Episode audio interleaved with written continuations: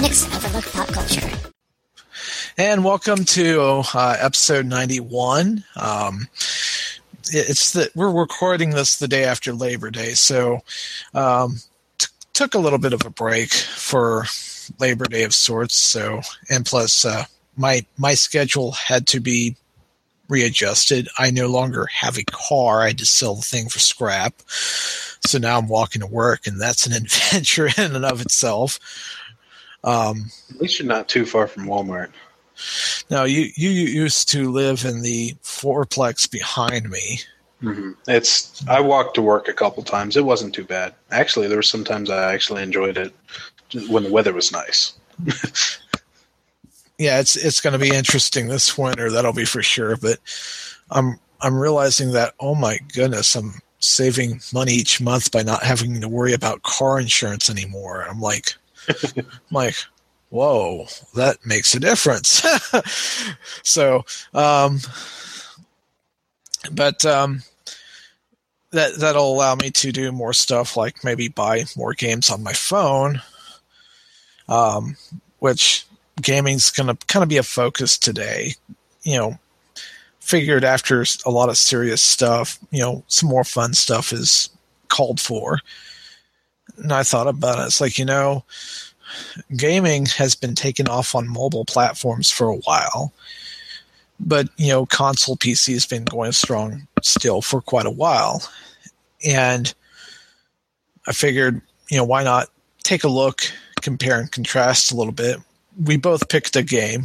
Originally, it was going to be two, but it was my fault. I, I was addicted to one game, and I kept focusing on that.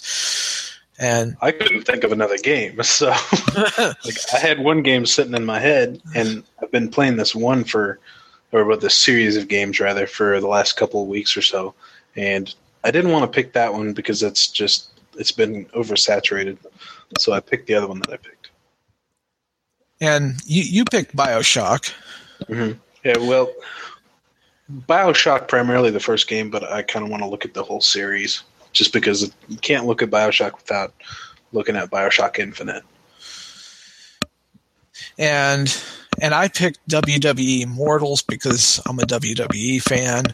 Um, even after the whole scandal, quote unquote, regarding Hulk Hogan, which the whole reaction to that's been kind of ridiculous in my opinion, but whatever. it's still a fun game to play. And it's one of the few mobile games I think, you know, that were actually done right. I'm sure there were bugs in the beginning. There's still bugs in it now, to be honest, but um, but yeah, um, both both games are kind of fun and both have their you know strengths and weaknesses for certain things. Um, but starting off first, for those who aren't familiar with Bioshock, what what is the game about? Brief synopsis, storyline, how you're supposed to play, and all that. Okay. Well, um, I I think I'll just stick to the original Bioshock for this, and then I can kind of slide into Bioshock Infinite if I find a way to. Anyway, the original Bioshock game is set in an alternate reality of a 1960 underwater city called Rapture. And when you are placed into the beginning, the beginning of the game, you're on an airplane, and what it doesn't tell you is you actually hijack this airplane and cause it to crash into the ocean next to a lighthouse. And lighthouses, not necessarily in the first game, but in the Infinite, kind of tie into the story much, much more. And the first one is just there's a random lighthouse in the middle of the ocean on some island. like there's no land anywhere else that you can see. But anyway, you go in there and you hop into this contraption. And if you're not familiar with Bioshock, it's a steampunky tech kind of game where you go into this machine that's called a bathysphere, which is um, modeled after an actual object that a researcher and marine biologist created, and it basically dumps you into the into the ocean down into this underwater city. Um, and then the the the game itself takes place after Rapture has kind of gone into its own state of kind of civil war, and it's post Civil War destruction and all kinds of other stuff. You see leaking walls because the walls are glass. You can see outside and see in the ocean and stuff. And you see these big monstrous creatures floating around with like, uh, if you've ever seen Scooby Doo or anything like that, um, one of the uh, main villains has this old like 1920 30s style scuba diver helmet that's a giant iron thing with bars on the front um, those are also in Bioshock, and they're called Big Daddies, and they play a big role in the game as well, and a big, big role in the story. Anyway, so you start off and you you get into this world. The first weapon that you get is a wrench, so you get melee off the bat. And the gameplay of the game, I love it because it's it's dynamic, and you have multiple different ways to really build your character up. Now, your wrench you don't get any other any other melee weapons. You only have the wrench, but you can customize the way that the wrench works.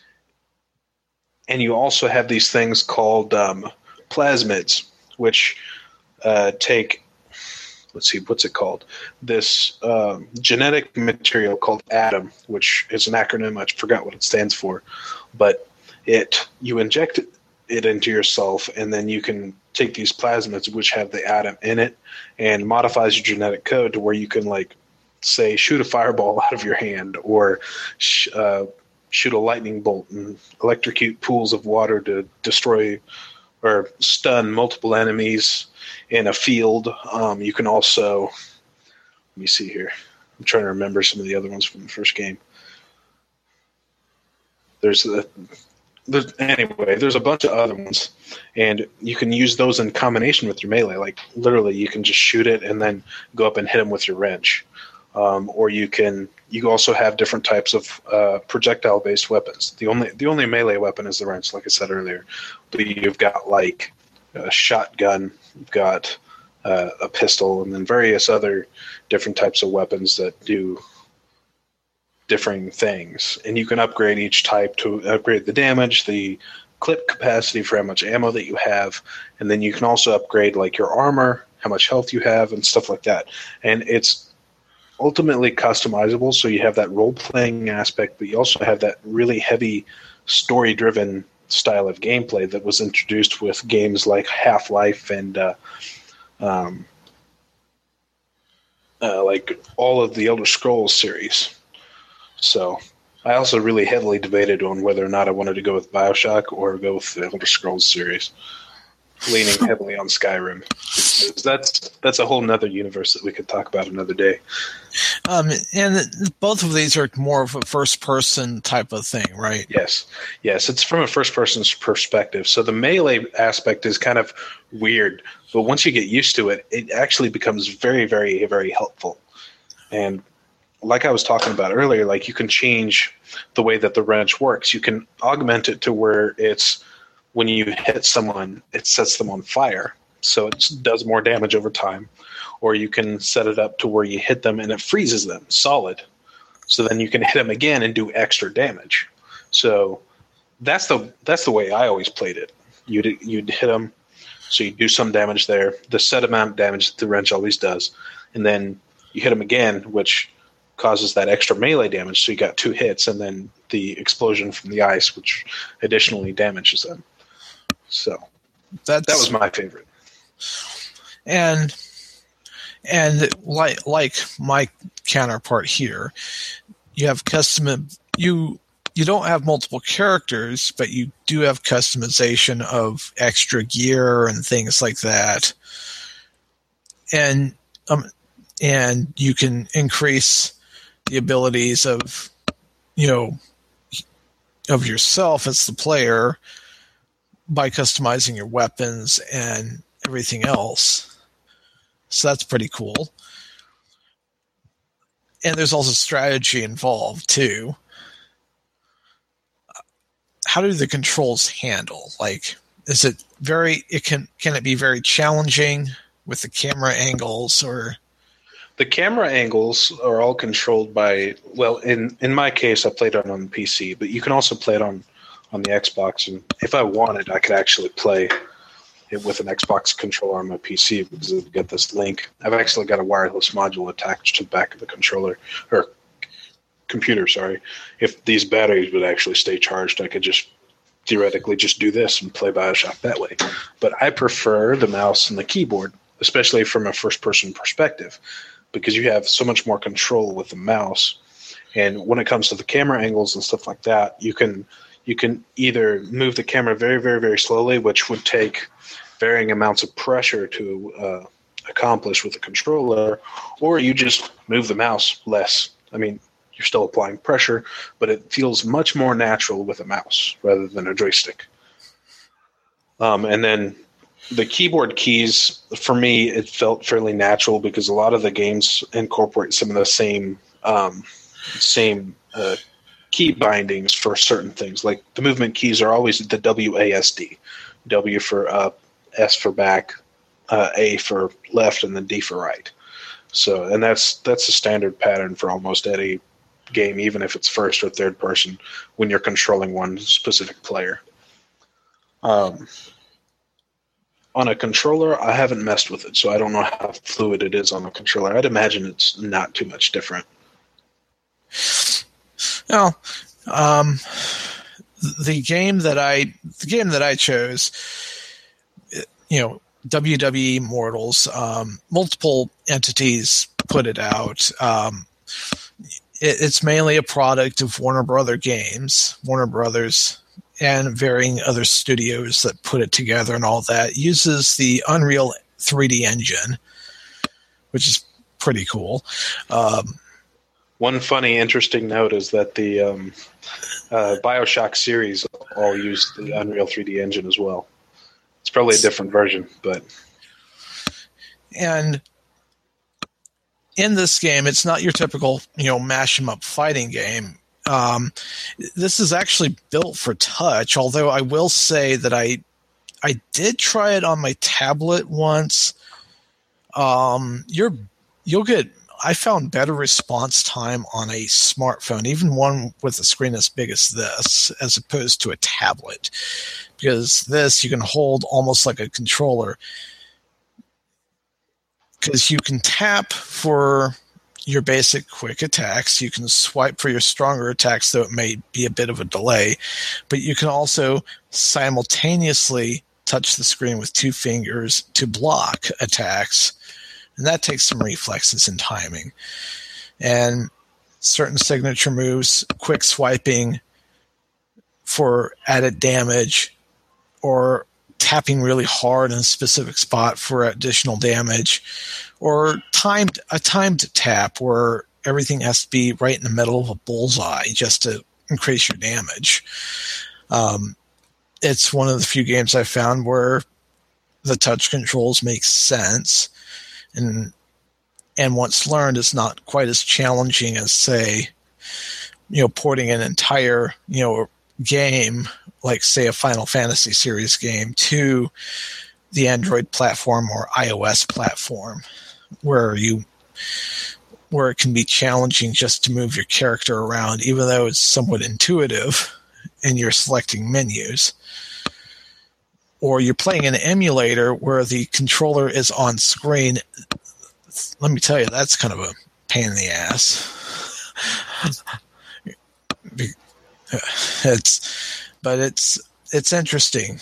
It's it's sort of like Pokemon that you can collect characters that are different themed. You have anything from a uh, kingly macho man Randy Savage dressed up in the whole royal regalia with a crown and and I think his other counterpart part that wears a cowboy hat. Both of them have like little rainbows that fly as he does his attacks, rainbow sparkly colors, which f- flamboyant, but that's his personality to a point. and a centurion Roman Reigns to, you know, Brock Lesnar, they call Beast Incarnate because you know it's literally molten on the inside of him and his veins and everything else. It's weird.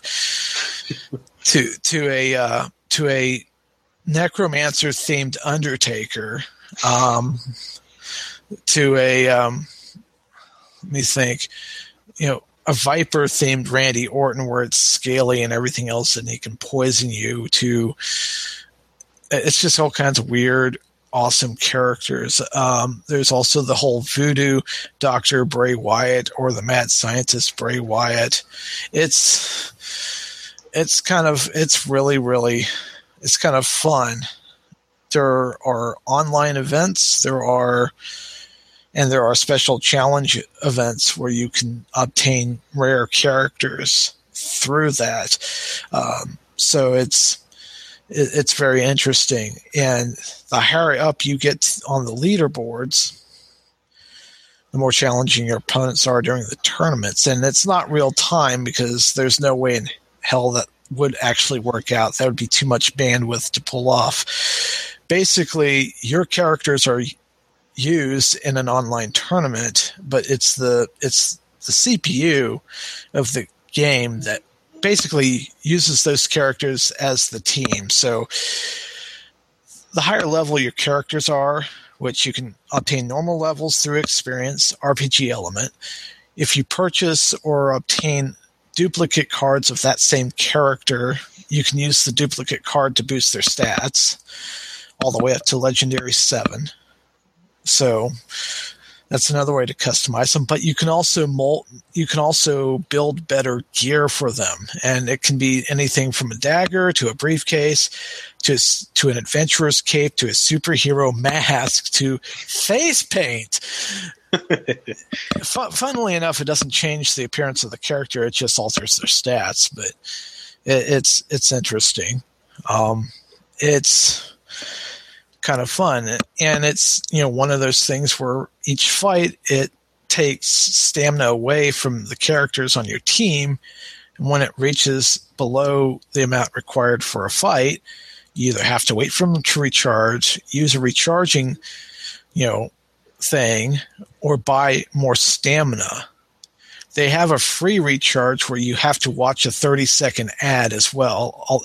And there's a, still a bug with that, by the way because it's supposed to work in the sense that once you go through the cycle of ads and it says come back more, for more later, it's not supposed to recharge your characters anymore. It still does. I imagine they'll eventually fix that with a future update, but for now, I'm like, I'm like this is why people are playing all day and are able to level their characters up infinitely. Um, uh, but um, and and unfortunately, you know, according to their to the WB Games community forum for this part of uh, for for Immortals, um, they have a thing of reporting hackers and how you can help because there are people out there who have released utilities to basically alter your game saves to where you can have maxed out characters in the whole nine yards. Which. so, and their automated system doesn't always catch them. So. so it, it's. I, I, I play it the way it's meant to be played, and when I lose, I'm like, ah, damn it. But um, overall, it's fun. Although I will say it's irritating when I hit the back button, the home button, or the or the the other button that lets you switch between apps on your phone, and I'm like, oh.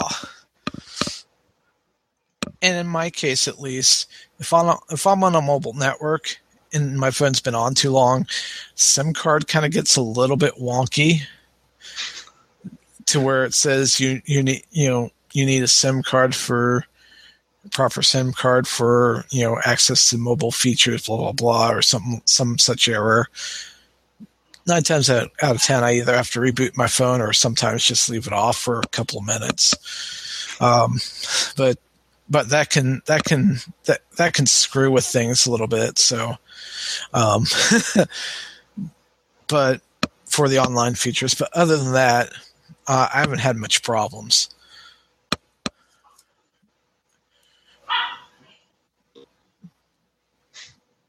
But like how how difficult is it to hit the wrong button for the controls that you're used to? Because it's very on a, on a keyboard. Um, to have the similar problems that you're mentioning, I'd say it's pretty difficult. Um, a lot of games, depending on the developer and depending on the publisher, um, a lot of games will actually disable the Windows key, so that way you can't hit that and then it accidentally switches you to desktop and then brings up the start menu. A lot of a lot of game developers are pretty smart about handling that. Um, when it comes to like an Xbox controller, I usually don't find myself slipping up and hitting the um, the X in the center. So I don't even do that on my PS4 uh, it, because the controller just feels natural. I mean, I grew up with controllers on the NES and the SNES and stuff like that, so I'm I'm used to a controller and just the way a controller feels. And now that I've grown up also also with a keyboard, it just feels even more natural because then you can space your hands out. You can have your hands. I mean, I'm pulling mine together right now, but you can have your hands spread apart, farther apart than your shoulders, be very very comfortable, and then control everything. And with a large enough monitor for your PC, you can just see, and also with a very big graphics card, cranking up the graphics kind of help immerse yourself into the game so that way you feel like you have a little bit better sense of control and the way things are going. But I do find myself messing up depending on what game it is. And in Bioshock, I remember switching between weapons way too many times, especially because of the implementation. You would have to use the scroll wheel on the mouse or you could use the number keys on the numpad. But that's a little bit out of the way when you have your keys or your hand your left hand set up like it's supposed to be. And i'll pull this up just because this is how i set it up and i'm assuming this is how most people set it up too if you see my keyboard here you see the space bar and you see this uh, the left shift because this is the left side of the keyboard that i'm holding up and then the WASD keys are, uh, let me see, that's that's F right here. I thought I could figure it out without doing that. Anyway, you have your left pinky here, your index finger, middle finger, and ring finger on these three keys, the W, uh, A, and S or D keys, and then your thumb is on the space bar. So your hand is naturally spread out like this. So you can hit each key individually. And then you can hit the R key. A lot of times it's reload. Uh, Q sometimes is switching buttons. E key can be sw- or switching buttons, switching weapons. The E key can also be switching weapons, but it also depends highly on the game. So either way, that's just the natural placement of your hand when you're playing a lot of PC based games and and on and on a and on a mobile device, it, your hands may be a bit cramped at times too. Even on a controller, you you might you know suffer some carpal tunnel if if you don't take a break frequently. Um, and and I will say, even though the game I play is well made for mobile, it works better on a smartphone than a tablet because I've found it to be more responsive on a phone than on a bigger screen tablet for whatever reason. Then again, then again, I kind of have a clunker for a tablet, so that could be part of the problem right there. I was going to say it may be due to the hardware because it's. I don't think your tablet's necessarily a clunker, but it's definitely not high end. And your phone, I don't think your phone's necessarily. It's probably closer to mainstream but it's not high end either. But it's going to be. I think it would be able to run it better than your tablet would. Yeah, yeah, because uh, this thing this thing surprises me. The it's a it's a ZTE variant. It's the lever LTE, but um, the ZMAX, you know, that family mobile offers is slightly better specs in terms of processing power, but both have two gigabytes of RAM in them. Um, and everything else.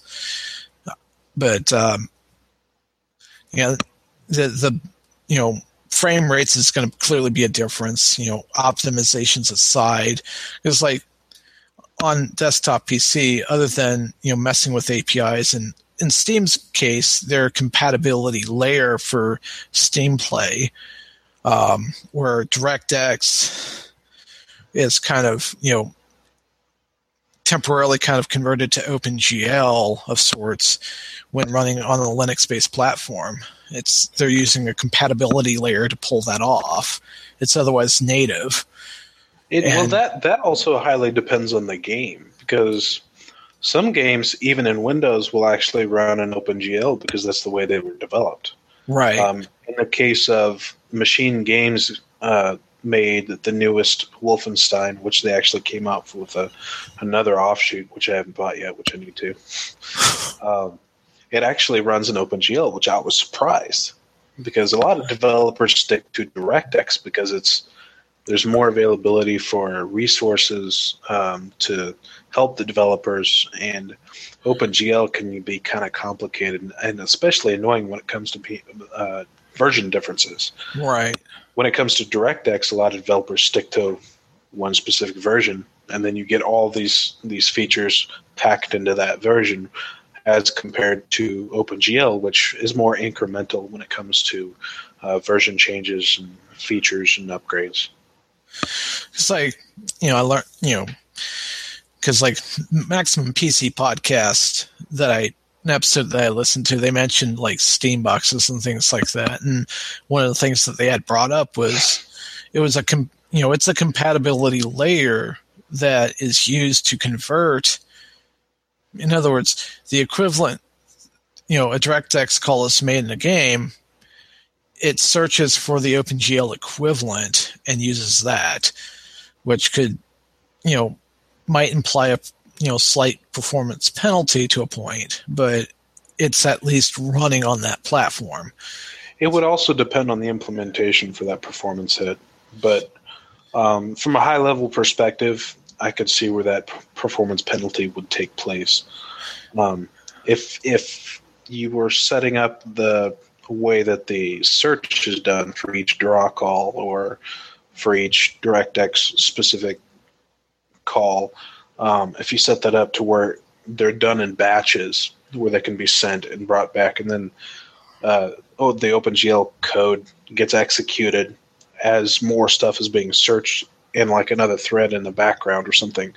It would that would be like some sort of an optimization that would increase the performance theoretically of the game. Okay, but other than that, it's more of a native thing. Whereas you know on well in iOS too, it's more native because they they require Apple requires it. Uh, Android, it's it's basically you know you're running instead of a it's a virtual machine language that you're using. It you know variation of Java essentially. So it also uses OpenGL. The difference primarily between Android and iOS is going to be the OpenGL version because iOS is highly dependent on the iOS version, and then uh, depending on which Android version, it didn't necessarily change with each numerical increase, like from Ice Cream Sandwich, which was 4.0, to Android 5.0. Yes, there was a major change, but there were also in some of the incremental updates for Ice Cream Sandwich, which went from 4.0 and 4.1, and then Jelly Bean came out with 4.2, if I'm not mistaken the OpenGL version also changed. Right. So, and it it depends on those incremental updates to each of those versions of Android. But you know, touching the GPU aside, you know, there's some you know there's some programming considerations, but there's also you know mechanics considerations. The wrong thing being hit by by accident.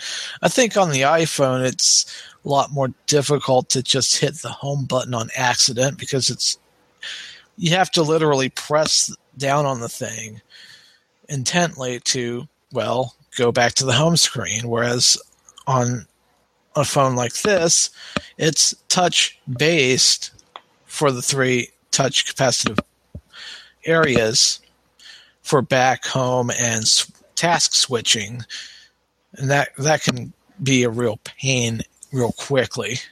I have the same problem with my phone because I've got these um, touch capacitive buttons at the very bottom. You can see the back, home, and the menu switching right here. Right. Um, my old phone, my Sony phone, actually had those buttons on the screen.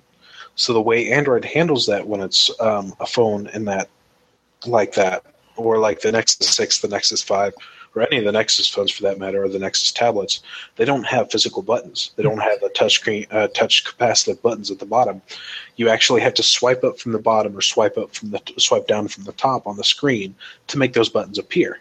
So then, in that case, you're not going to be having those issues of hitting the back button or hitting the home button, switching switching to another app. So it's it, it's actually that is the fault of the phone manufacturer, not necessarily the developer but it's or the and, Android platform.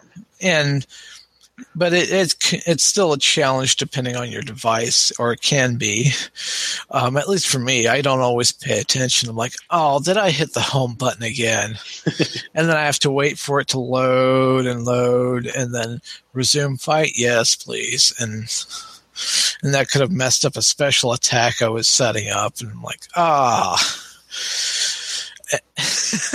it's just it, it's it's interesting in that you know there's a reason I'm you know I wrote in the show notes you know optimizations aside because there's some there's some minor differences. You're you're going to have different hardware, so you're going to have different frame rates too.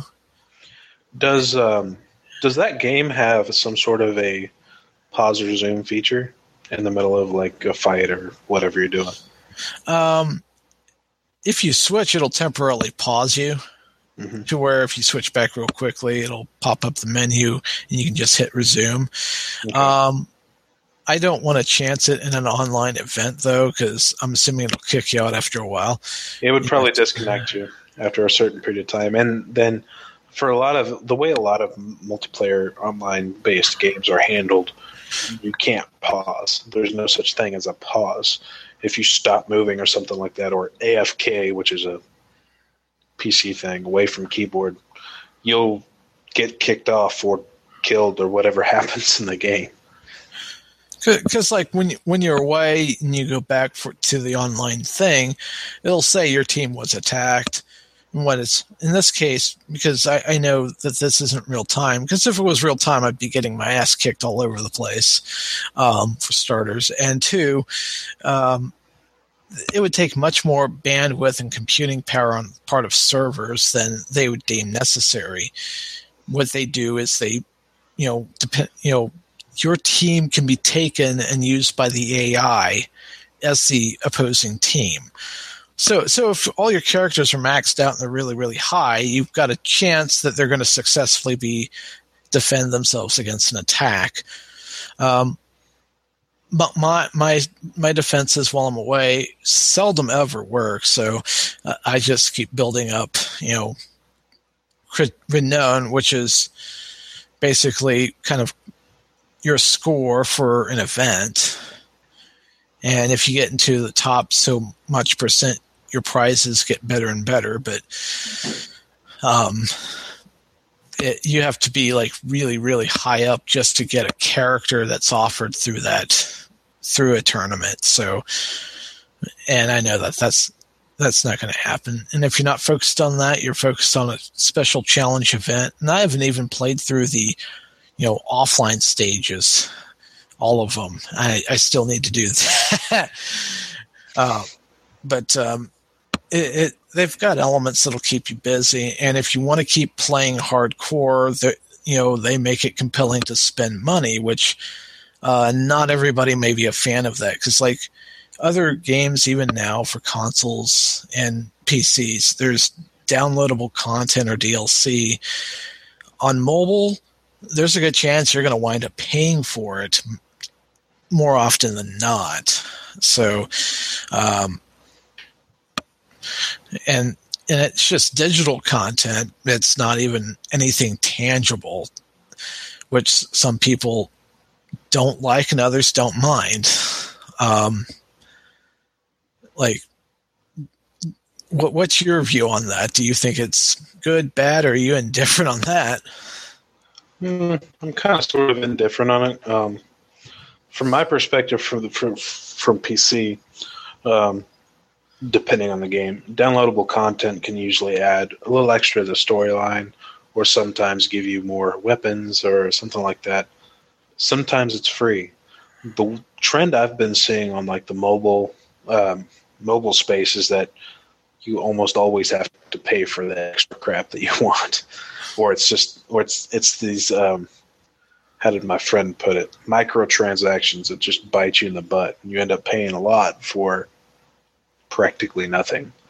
So, I mean, I see the disadvantages and advantages of each um, approach, but overall, I'm kind of indifferent. Like I, I, I've been guilty of buying more immortal credits, which is used to can be used to buy additional characters, enhancements, and what have you, and, and additional stamina and, and all of that. I, although I, I've backed off on that just as soon as I did it because I'm like, well, you know, it might be more fun just to spend time playing it and killing time than anything else. It's, um, but uh, it's it, yeah, they they get you it, whether it's Bubble Witch Saga or what I'm playing now. Um, as it as things go get more and more difficult, it becomes more and more tempting to spend money just so you can keep playing, which is what what they have in mind. So or it's the exact way that the games like that, especially in the mobiles mobile space, are designed. So that way, it coaxes you into, oh, I'll just do it just this once. I just want to get this one little thing, and then later on, you're like, damn it, I really need this, and. oh, it's not that expensive. Why don't I just go ahead and get it? And then later on, you're like, oh shit, I'm out of ammo. I need a refill pack. So it's just it adds up because you you come into these situations and you're like, and they force you into these situations too. They know exactly what they're doing. They force you into the situation. They're like, oh shit, my weapon broke. I need a new one. So it's just that's just the way it is, unfortunately. And and, and one of our co-hosts he's really really not fond of the mobile gaming arena for that very reason um, I, I, don't remember what Curtis referred to it as. Um, I'd have to pull it up on my on my profile just to see what he said because I can't remember honestly. Um, but I, I asked people, you know, which games you play for Marvel, and I got various answers. Some of them, some of them didn't surprise me. Others kind of took me aback, and I, I am going to have to keep scrolling until I find it because it's been a while. Um, but yeah, he he just it's especially the microtransactions that he has you know an issue with and i can understand why because you're getting nickel and dime to death on these things and I think he used the word hell in it. I just and somewhere it's here. This is as I scroll past the person who robbed a bank within blocks of a police station. I still can't believe that. That that that took that took some balls, although when they get caught, they're going to regret it. Okay, here we are. um, let's see. Okay, I don't mobile game. It's a cancer that I refuse to support. Yes, I'm looking at you. Hashtag fuck, fuck Konami. I think Konami sees mobile gaming as the future it's a he he says and quote it's a cancer that is destroying companies and sucking money out of the players' pockets for things that are not worth it. which I think I remember seeing that. which you know it, it's kind of uh, it's kind of touch and go. I can I can you know it, it's one of the things I don't mind but at the same time I can see why somebody else is saying that because it, it, it's a vacuum for your wallet. You know, it's just you know, It's it's the same basic concept behind what Steam does every quarter. And for those of you that aren't familiar with Valve or their company in general, they have this platform called Steam. We talked about it multiple times, and in fact, it was on the first um, episode of the podcast. Correct? Yeah, it, it, was on our pilot episode that we mentioned that, uh, and I don't have it installed on this system, on this install of a uh, Ubuntu Mate edition, but but it's installed on the other partition. But um, yeah, it was. We mentioned it because they had just started. Steam Linux. Yeah, they they were. I think they were still in, kind of sort of in beta to a point. Still, they were still kind of in the experimental phases of sorts. And I was invited to the beta for Steam for Linux. I really enjoyed that. Um, and really pissed off one of my coworkers too. but um, but yeah, and it turned when we you know. And Steve Steve Kelly was like, you know, oh, looks like you know he recognized some of the games that were available. And it's like those are some good indie indie games that are on here. And now you're having AAA titles that you know. It's like that's pretty cool. Um, and yeah, just like just like we were talking, I was talking about earlier, uh, Bioshock series, Bioshock Infinite is available not just on console, but it's also available on PC, Mac, and Linux. So now, and that's that's a big name developer that was Irrational Games, which are the uh, publisher behind them is 2K Games. They're the same company that makes. Um, let me think here. All of the 2K um, sport games so like your you got your 2K14, 2K15, 2K16 for like baseball, basketball. I mean, any sport you can think of, with the exception of Madden, which is an EA thing. Um, WWE. I don't remember if they're the ones behind that. I think they might be, but they they've done so many games, and they've also done some racing games. I think they're the ones behind um, the F1 Formula series of games. I may be wrong on that one, so don't quote me on that.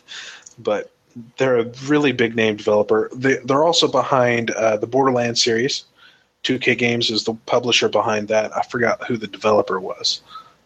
Um, but there's so many. There's just one of the big, big name companies that compete with people like um, Bethesda, Bethesda Game Studios, um, Machine Games. Valve is pre- Valve makes 99% of their money from Steam, so they don't have to worry about that.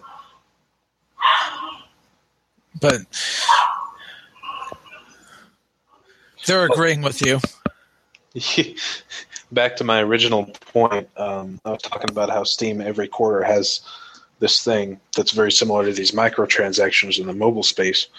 Um, every quarter, they'll have a sale so, like they have during the summer, they have a summer sale. During the winter, they have the winter sale, the fall and spring sales, and then sometimes here and there they'll have some flash sales and stuff like that. But the the big sales every quarter, every three months, are huge for Steam and bad for my wallet. Very bad for my wallet. I have currently, if I open up Steam real quick, I have where's my number at? 160 games on Steam. Only 43 of which are installed on this PC. oh and that's my! not including that. That's that's partially due to the Humble Bundle, which is a, a very very good uh, program that allows uh, those who love games and stuff like that, and publishers work with them to provide charity to various organizations. Um, they've donated to some children's organizations. Um, some hospitals and stuff like that. Usually, pretty big name things that are going on, and it's it's wonderful. You can you can donate however much money you want. You can donate as minimum uh, the minimum amount of as low as a dollar, or up to like specific amounts to unlock more games in this giant pack of games that you get. And usually, they'll have like you have to donate more than X amount, which is the average. And then or you can donate an extra so, so much like ten dollars. Ten dollars total not an extra amount to unlock the rest of the games. And usually it comes with soundtracks and a bunch of other stuff. And then they've also now they've expanded their thing to where they have a humble mobile bundle, so you can buy games for Android and iOS, um, or you can buy games for the Origin platform, not just Steam. They have both. You can also buy uh, books, audiobooks, um, movies, comic books. They've they've expanded to where they include a lot of things, and that's a really really good program. But they've also stolen a lot of my money by my hands. so it's not stealing; I get into them. So it's just burning a giant hole in my wallet. really don't want to know how much I've actually spent on video games. um, right, right now, I, I just as soon as Final Fantasy VII is released for Android, because they actually did a port for iOS, and I'm like, why did you Square? No, why? Uh, and you're hoping someday they'll actually have it for Android, and I'll I'll snatch it up right away because I never did finish playing that game, but I'd I also haven't finished playing it either. I'd be curious if they actually had the you know actual music and not the MIDIized version of it because um, that that I'm sorry that shit's awful.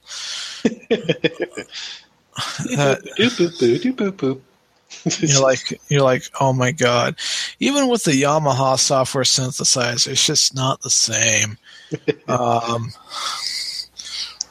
hell you can use you know hell I, I, I could could have had it done using WinGroove software synthesizer and it's just not the same. And and all that. So it's just i don't know. And, and, and no i wouldn't pay for it at this point because frankly i don't think that piece of software has been maintained in years. So but that's my opinion on that one. Um, a, a software synthesizer is one that you know plays back MIDI, you know, music, but it actually does it in such a way that you know it doesn't necessarily have a, it doesn't use the little MIDI part of your software volume thing. It goes to the wave out function. In other words, you know, it's kind of an emulated sound device on your computer in this case. So that's how they were able to achieve very high quality. But it hasn't been maintained in years, and I, I don't think Yamaha has a software synthesizer anymore. I don't. I don't think they've released anything like that in years. I could be wrong. I honestly wouldn't know. I don't mess with that sort of software for sound. And and and honestly, the, the Microsoft GS wavetable synthesis thing. I'm sorry, it it sounds like shit. MIDI's MIDI's. I, I used to be a big fan of MIDI's because you could stick several of them on a floppy disk, and now I'm like, now I'm like, I'm sorry, th- th- this is 2015. Let's let's use real instruments. because because even even a small thing like this can can play some really decent sounding music even if it even if it only currently comes out of one speaker i think my other speaker's burnt out or something i don't know sound controllers especially integrated sound controllers have really evolved in the last like five to ten years originally you couldn't find a high quality sound controller on like a pc motherboard at all. Like you had to buy an external card. My gaming PC, which I'm using currently right now, actually has creative audio on board. Support for 7.1 channel surround. So I mean, I can, I got all these bells and whistles and tools at my disposal, and right now I'm using a gaming headset that just goes in through USB because it's got a powerful enough controller along with the software to just take care of everything else. But I do have that power of a dedicated sound card built in on my motherboard, and it's just it's absolutely crazy what's what's in technology nowadays. Yeah, um, I I remember you know I, I remember the first portable computer I've ever owned, which was an HP Pavilion N5310, which had an ESS Allegro audio controller on the motherboard. And from what I've been told, ESS Allegro is the biggest piece of shit of audio in existence. I didn't have too much problems with it unless I cranked the audio too loud and then crack, snap, crackle, pop in the speakers. But then again, it was it was a notebook. It wasn't going to have great sound in the first place.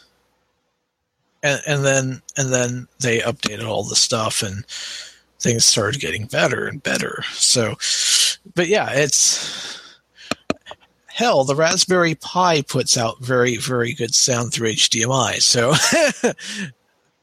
although I wouldn't crank the volume up too loud,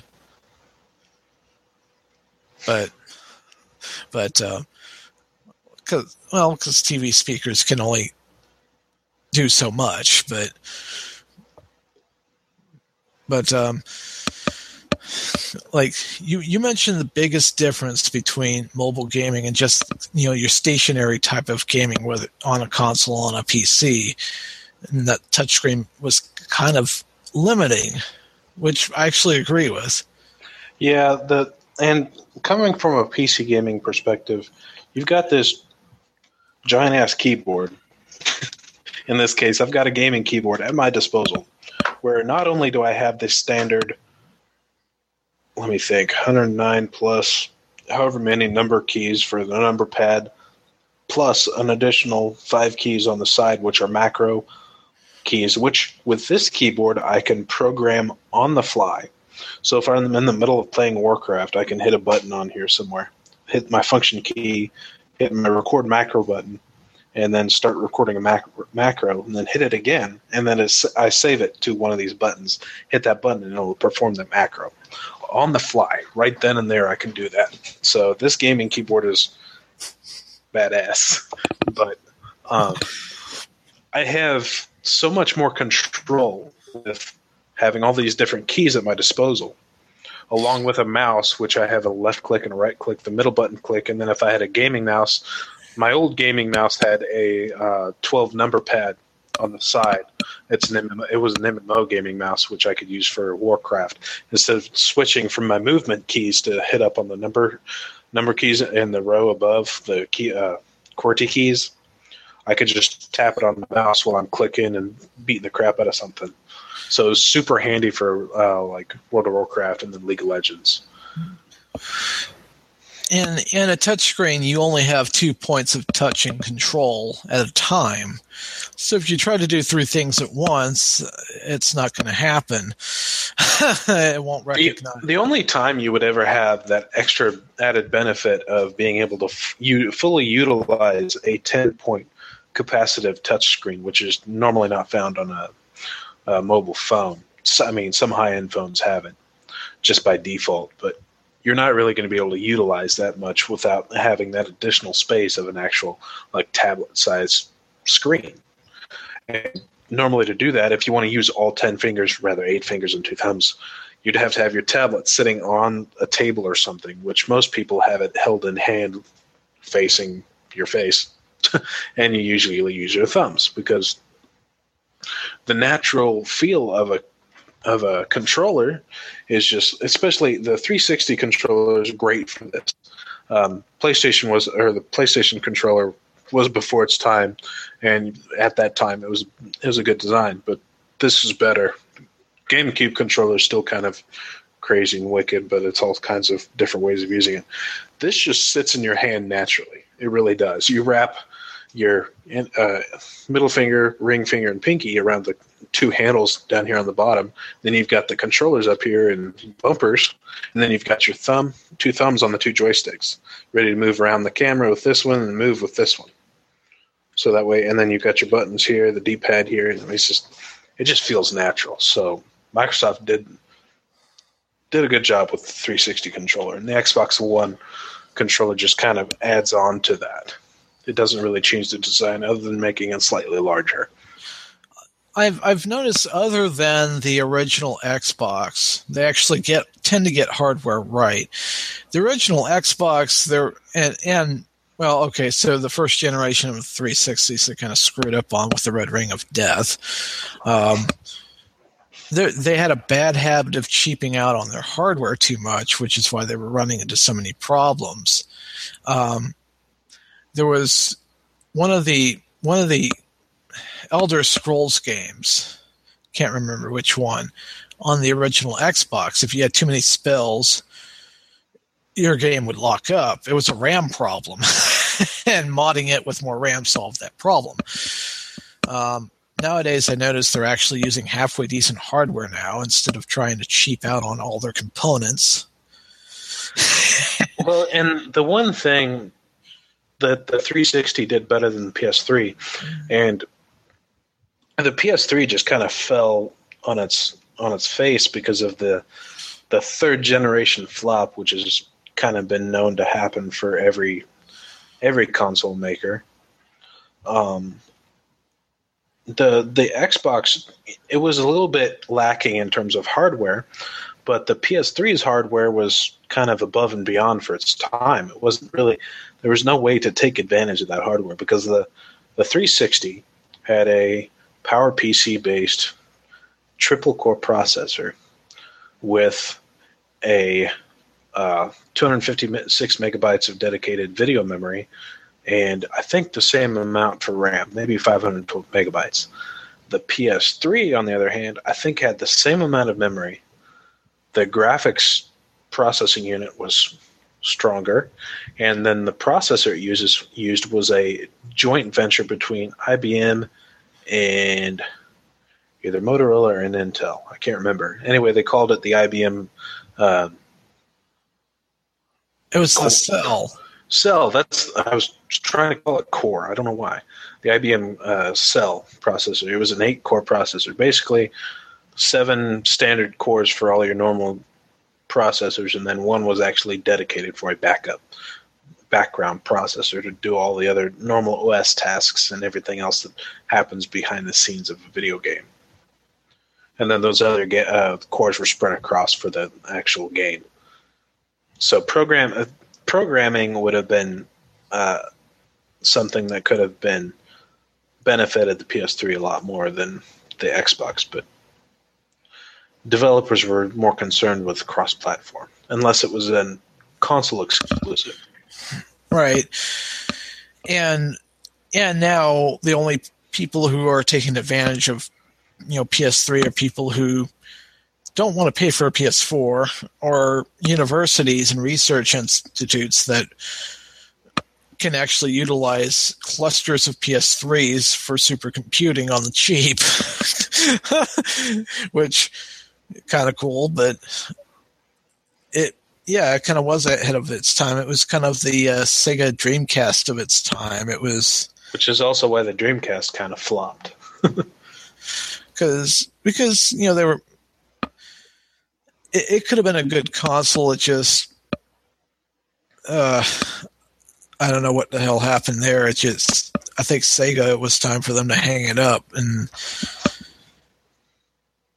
and, and I guess that's one of the, the one weakness of a console is that if, if it's time to go, it's time to go. Whereas with a desktop PC a computer or even a portable computer, um, it's it's still going to be there throughout generations, and you can still have games for it. And I think you know Steam is a prime reason of that, prime example of that, and why they're developing their own operating system uh, based upon Debian because they realize that at some point they're going to need an exit strategy should, you know, being on Windows and OS 10 prove to be, you know, fatal to their bottom line.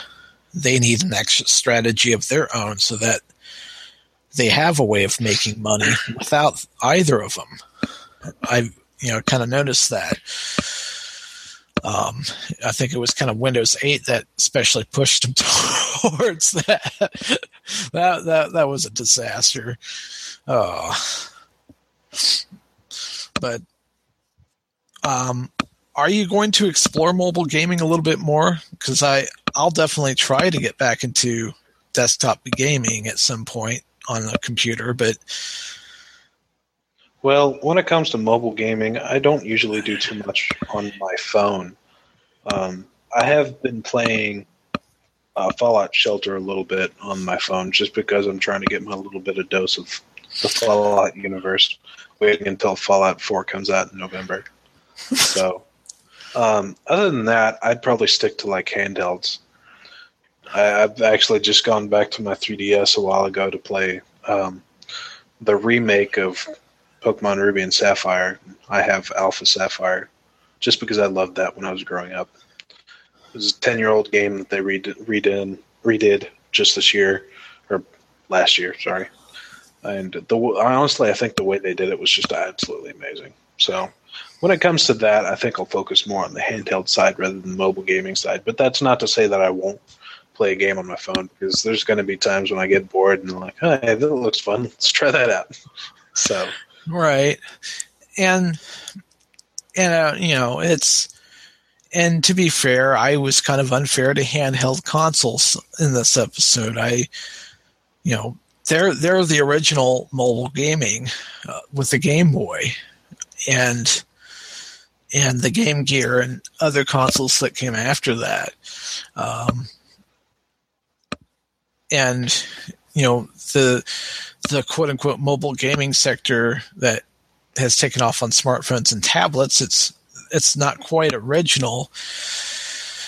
It's just it's just on a platform that allows for other types of stuff to run on it without necessarily modding the OS or whatever. So I um, I'll definitely check more mobile games out if if I feel the inclination to, and if if I if I feel that it's justified to take up more storage on my phone, that because uh, I'm kind of even now I'm kind of you know gotten picky on that. I'm like I don't want to I don't want to eat all my storage up with that, even though I, I know I have plenty, but you know I'm kind of funny like that, but but yeah, I, I I'm looking I'm looking forward to you know the future of gaming in general because of all of this stuff. It's new possibilities. Um, now, if they find the happy medium of free gaming with minimal sucking money out of my wallet, um, I think a lot of people would be happier. Because um, uh, right right now, I I don't know. It's I don't quite know if it's gotten to the point of oversaturation to where people like, you know what, I'm tired of paying to upkeep a virtual farm. I'm tired of paying just to get to some level of shooting bubble colored coordinated bubbles together and and hoping to get to the next level. Um, and sort sort of thing like that. Um, because like for now mobile's doing well but mobile's got its limits and unless they have the convergence down to where you can attach this to a larger display and get a full desktop experience upon attaching it to a dock i think the mobile gaming sector is at some point going to crash and burn badly.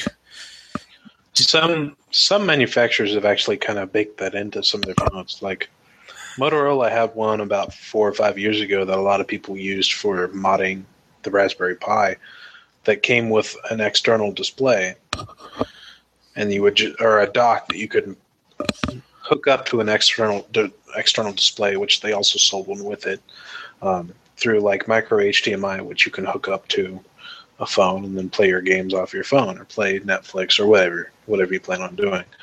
That that's kind of not very widespread adoption for manufacturers just because it's not that the hardware is not capable, it's just an extra cost that manufacturers don't usually bake into a phone because most people aren't going to do something like that. Right. And, and until that technology becomes, you know, more commonplace and canonical with their phone platform they're trying to build, and Microsoft even they're both are trying to move more towards that where you know you have one device that you take with you all the time and then when you you know when you're at your desk boom you you dock it in you have your full workstation you take it home you dock it in bam you have your home workstation or media station or whatever. Um, i kind of see it going that direction. Otherwise again mobile gaming is going to kind of go you know kind of kaput without you know the further innovation in hardware. Because even now with the advances that's been made in the ARM architecture, and even Intel with their with their processor, the the amount of you know updates they've done with their Atom processors, um, there's still somewhat of a limit of what they're capable of in terms of you know fully replacing a you know bulky beige you know computer. You know it's not quite there yet in that regards but it, it just kind of what i'm feeling is going to happen without you know certain something else happening um, that sort of thing. So and i'm not talking about the sega genesis style of let's have add-ons for the sake of add-ons and make it a pain in the ass just to get it to work properly oh, why are these pixels missing? Because you have to connect certain things correctly.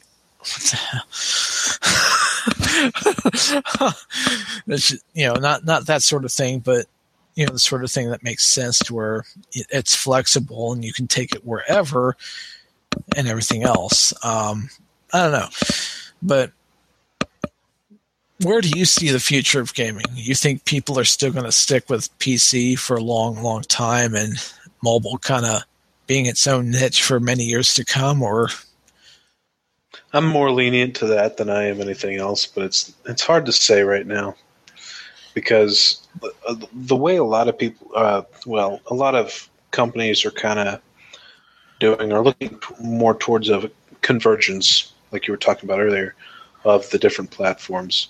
And NVIDIA has what they call uh, the which was originally Grid. Now it's NVIDIA Game Stream. So if you have a gaming desktop with a NVIDIA graphics card in it and an NVIDIA Shield tablet, or I think you might be able to do it with other tablets, but they only advertise with the Shield. Uh, you can stream your games to your tablet and then play it that way. Um, and then you can see that also with the way that Steam has also been doing theirs. If you have like a really low power laptop or something like that, you can install Steam on it and then stream your game from uh, your actual gaming desktop. I did that for a while while my monitor fried, but uh, I see that being more of a trend right now, and that might be where the gaming space is going. That and virtual reality, but it's hard to say. And streaming gaming, speaking of which, we have we now have you know YouTube's joined the fray of streaming your gaming experience to other people, which is an interesting th- concept. You know, you already have Twitch TV um, and others, and that's I think that's going to play a factor in it too, mobile or otherwise. Although I, I don't know if I don't quite know yet if you know if they're quite doing streaming of mobile gaming just yet. All the, I don't think so quite yet, but I think it'll be interesting if people find a way to pull that off because because why not? but um, I'm I'm pretty sure people have found a way. Otherwise, I wouldn't see um, you know recordings of people playing a game on their phone and and showing tutorials and such but but I think it's going to get very interesting for the gaming scene no matter what um, maybe maybe we'll have the all-in-one device that can turn into a game console that can turn into a mobile phone device that can turn into a desktop workstation all in one swiss army knife of computing. I'm looking forward to that day. It'll now, be interesting uh, and, and i can i could see it being called you know Swiss Army PC or something like that, where you where you literally just go reach in there. Up oh, there's the HDMI port.